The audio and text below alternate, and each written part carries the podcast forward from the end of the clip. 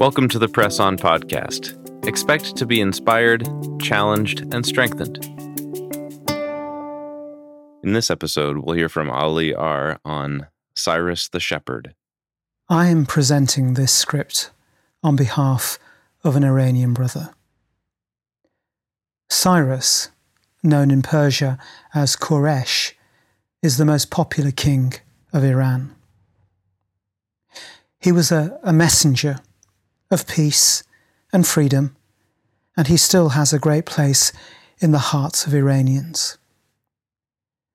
We will tell his story in the context of the Israelites who were enslaved in Babylon.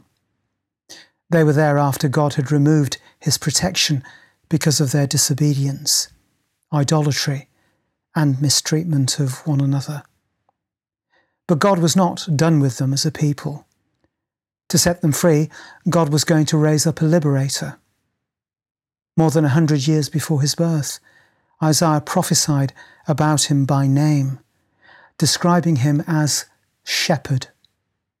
He is my shepherd and will accomplish all that I please. He will say of Jerusalem, let it be rebuilt, and of the temple, let its foundations be laid. And also as anointed one. This is what the Lord says to his anointed, to Cyrus, whose right hand I take hold of to subdue nations before him, and to strip kings of their armour, to open doors before him, so that gates will not be shut. These are powerful prophecies. But God fulfilled his promise, and Cyrus lived up to his purpose. In doing so, Cyrus foreshadowed the even greater king, the Lord Jesus Christ. Here's the story in more detail. After the death of Israel's great king, David, his son Solomon came to the throne and built the temple of Jehovah in Jerusalem. The temple was completed in 957 BC, and it was glorious. But after Solomon died, his son Rehoboam became king. He decided to be harsh with the people and raised taxes severely. The people revolted and the unity of Israel was destroyed. Israel split into two parts, the northern kingdom, still called Israel, and the southern kingdom, now called Judah. These lived as neighbours in uneasy tension for about 200 years, until God's patience with their mistreatment of each other was exhausted. The judgment of God came in the form of invading armies. The northern kingdom of Israel suffered several Assyrian invasions between 732 and 700 BC, until it was completely destroyed. Then the southern kingdom of Judah faced multiple invasions through 701 to 686 BC. However, at a critical moment, God decided to intervene, and Judah withstood this devastating onslaught. The king of Assyria returned home, defeated. In 612 BC, the Assyrian Empire faced its own destruction. It was overrun by the growing power of the Babylonians, who became the dominant empire of the region of Mesopotamia. The Babylonians also had a lust for invasion, and in 605 BC, Babylon's king Nebuchadnezzar invaded Judah. He captured King Jehoiakim of Judah, humiliating him and making him his servant. More invasions followed, and during Nebuchadnezzar's third and final invasion of Judah, he besieged and destroyed Jerusalem, destroying the beautiful temple Solomon had built. Many of their valuables were looted from the temple treasury and taken in triumph to Babylon. Nebuchadnezzar also captured and enslaved all the people of Judah and forced them into exile in Babylon. Daniel was one of the prophets at that time. He himself endured slavery and forced migration to Babylon, but while he was there, he had a prophetic dream. In the vision, I was beside the Ulai Canal. I looked up, and there before me was a ram with two horns, standing beside the canal, and the horns were long. One of the horns was longer than the other, but grew up later. I watched the ram as it charged toward the west, the north and the south. No animal could stand against it, and none could rescue from its power. It did as it pleased and became great. The two-horned ram, Daniel was told, represented the kingdom of Media and Persia. Cyrus was to be that great king of Persia. In Daniel's dream, he is like a two-horned ram. His appearance was promised to a people who were captive and thirsting for freedom. And his two horns are a sign of the power he wills. Isaiah had previously used similar imagery, but in his case, he saw the power of a bird of prey. From the east, I summon a bird of prey from a far-off land, a man to fulfill my purpose. What I have said, I will bring about. What I have planned, that I will do. One of the principles underscored in these accounts is that God is the one who calls the liberator, Cyrus, and places the intentions in his heart.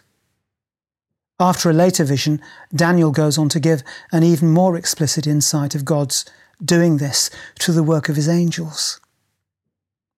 Then the angel Gabriel continued, "Do not be afraid, Daniel. Since the first day that you set your mind to gain understanding and to humble yourself before your God, your words were heard, and I have come in response to them. But the prince of the Persian kingdom resisted me 21 days. Then Michael, one of the chief princes, came to help me because I was detained there with the king of Persia." He may not have known it, but some of Cyrus's most trusted advisors may have been angels. Cyrus's work of liberation is honoured still today. According to Nabonidus Chronicle, it was October the 29th, 539 BC, when Cyrus the Great defeated the city-state of Babylon and freed about 50,000 captive Jews. Consequently, October the 29th is still referred to as the Day of Cyrus by modern-day Persians, even though it is not recorded in the official calendar. In fact, Iranian people have been forbidden by the current regime of the Islamic Republic from commemorating Cyrus the Great. Nonetheless, because this day is rooted in the minds and memories of many Iranian people, they still gather in Pasargad, the capital city of Cyrus the Great's kingdom, on the occasion of the commemoration anniversary. And it is not just Iranians. On this day, people come from all over the world to the tomb of Cyrus to preserve Iranian culture and civilization. They gather to honour the memory and the name of Cyrus, who created wonders in the history of the world. After the conquest of Babylon, Cyrus ordered that a charter was to be written on a cylindrical clay tablet. The Cyrus Cylinder was discovered in Babylon in March 1879 and is now preserved in the British Museum. It has historical value for all humanity because it is the first tablet of human freedom. The Charter of Cyrus refers to the liberation of all nationalities and ethnicities formerly enslaved. The Cylinder text indicates that everyone is entitled to freedom and choice, and that all individuals should respect one another. The Cylinder also calls for resisting oppression, defending the oppressed, respecting human dignity, and recognising human rights. The translation of the Charter of Cyrus, the founder of human rights, is as follows. I am Cyrus, king of the world, great king, mighty king, king of Babylon, king of the lands of Sumer and Akkad, king of the four quarters of the universe. After entering Babylon in peace, amidst joy and jubilation, I made the royal palace the centre of the rule, and as for the citizens of Babylon, whom Nabonidus had made subservient in a manner totally unsuited to them against the will of the gods, I released them from their weariness and loosened their burden. I also gathered all their people and returned to them their habitations.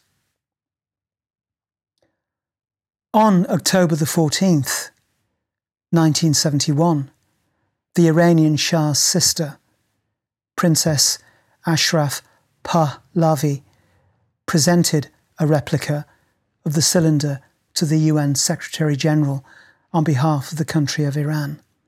She said, the heritage of the Cyrus was the heritage of human understanding, tolerance, courage, compassion, and above all, human liberty.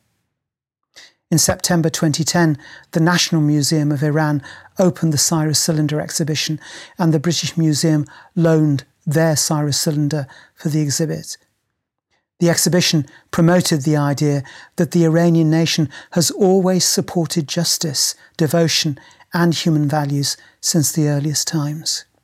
Many Iranians respect Cyrus the Great because of his regard and actions in dealing with people's rights, and for his benevolence, establishing human rights and pursuing freedom and liberty for enslaved people. He focused on creating justice in his empire, which was one of the largest empires in human history. He also predicated his kingdom on respect and tolerance for various differing religions. His strategies still serve as a template for enlightened, compassionate leaders. The Greek historian Xenophon celebrated Cyrus because he honoured his subjects and cared for them as if they were his own children, and they on their part revered Cyrus as a father. Cyrus is called great. He is rightly to be honoured for his regard for the marginalised, the disenfranchised, and the forgotten. Great leaders honour, care, and serve their people, just as the Lord Jesus Christ exemplified in his ministry, and Jesus instructs his disciples to act likewise. You know that the rulers of the Gentiles lord it over them, and their high officials exercise authority over them. Not so with you. Instead, whoever wants to become great among you must be your servant. Although Judah and Jerusalem are not mentioned explicitly in the cylinder, it shows that Cyrus was concerned about the freedom of his subjects. It shows his benevolent policies and good governance, and it supports the biblical narrative that he was concerned about the religious freedoms of captives such as the Jews. Here's what the Book of Chronicles records for us. In the first year of Cyrus, king of Persia, in order to fulfill the word of the Lord spoken by Jeremiah, the Lord moved the heart of Cyrus, king of Persia, to make a proclamation throughout his realm, and also to put it in writing. This is what Cyrus, king of Persia, says: "The Lord, the God of heaven, has given me all the kingdoms of the earth, and he has appointed me to build a temple for him at Jerusalem in Judah. Any of his people among you may go up, and may the Lord their God be with them." When Cyrus ordered the Jews to return to Jerusalem, freedom was not the only goal. They were not free to do whatever they wanted. They were tasked to build God's house in Jerusalem. They made some progress, despite the opposition of local leaders at the time. Nehemiah and the people rebuilt the walls of Jerusalem. However, as time passed, the people of Israel prioritised their own comfort and did not worry much about building God's house. They were moving away from the purpose for which they were released. God has to remind them that they were freed for a purpose. This is what the Lord Almighty says: "Give careful thought to your ways. Go up into the mountains and bring down timber and build my house, so that I may take pleasure in it and be honoured, says the Lord. You expected much, but see, it turned out to be little. What you brought home I blew away. Why, declares the Lord Almighty? Because of my house, which remains a ruin, while each of you is busy with your own house." All of this is a lesson for us. Just as the Jews were unable to obtain their freedom by their own might, we are also unable to free ourselves from the captivity of death and sin by our own might too. Just as Cyrus saved the Jews from captivity and slavery, in a similar way, Jesus saves us from the captivity and slavery of sin. In this, Cyrus was a type or example of the Messiah. And just as Cyrus is called a shepherd in the Bible, Jesus Christ is the Good Shepherd. He is a shepherd who never abandoned the flock and who sacrificed his own life to free us from the captivity of slavery, of sin. But this freedom we get in Christ Jesus is for a purpose. Consequently, you are no longer foreigners and strangers, but fellow citizens with God's people and also members of his household, built on the foundation of the apostles and prophets, with Christ Jesus himself as the chief cornerstone. In him, the whole building is joined together and rises to become a holy temple in the Lord. And in him, you too are being built together to become a dwelling place in which God lives by his Spirit.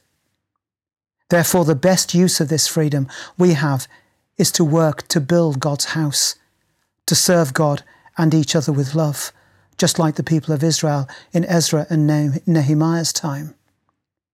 And an outcome of this service to God in love for each other is the gift of everlasting life. But now that you have been set free from sin and have become slaves of God, the benefit you reap leads to holiness, and the result is eternal life. We must not allow our own comfort or convenience to get in the way of the vision God lays in front of us. We must not forget that we have been freed, but rather devote ourselves to work the purpose God has for us. Losing our vision could return us to captivity and slavery. Thank you for listening. Thanks for joining us on the Press On podcast. You've been listening to Ali R. For more, you can visit pressonjournal.org.